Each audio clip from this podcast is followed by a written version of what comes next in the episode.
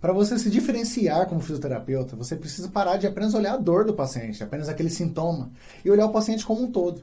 A maior parte dos erros que eu vejo em avaliações é justamente essa falta de associação entre a anamnese, né, a entrevista do paciente, com os testes práticos. Uma boa avaliação é feita de modo completo. Né? Uma boa anamnese, partindo para os testes práticos, específicos ali do paciente e olhando o paciente como um todo.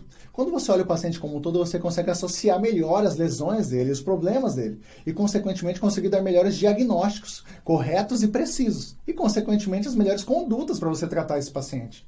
Então, se você quer uma dica de como se diferenciar, foca na sua avaliação. Faça a melhor avaliação completa, gaste o tempo que precisar e apresente o diagnóstico mais preciso possível. Dessa maneira, você perderá menos tempo e irá conseguir mais pacientes para a sua clínica.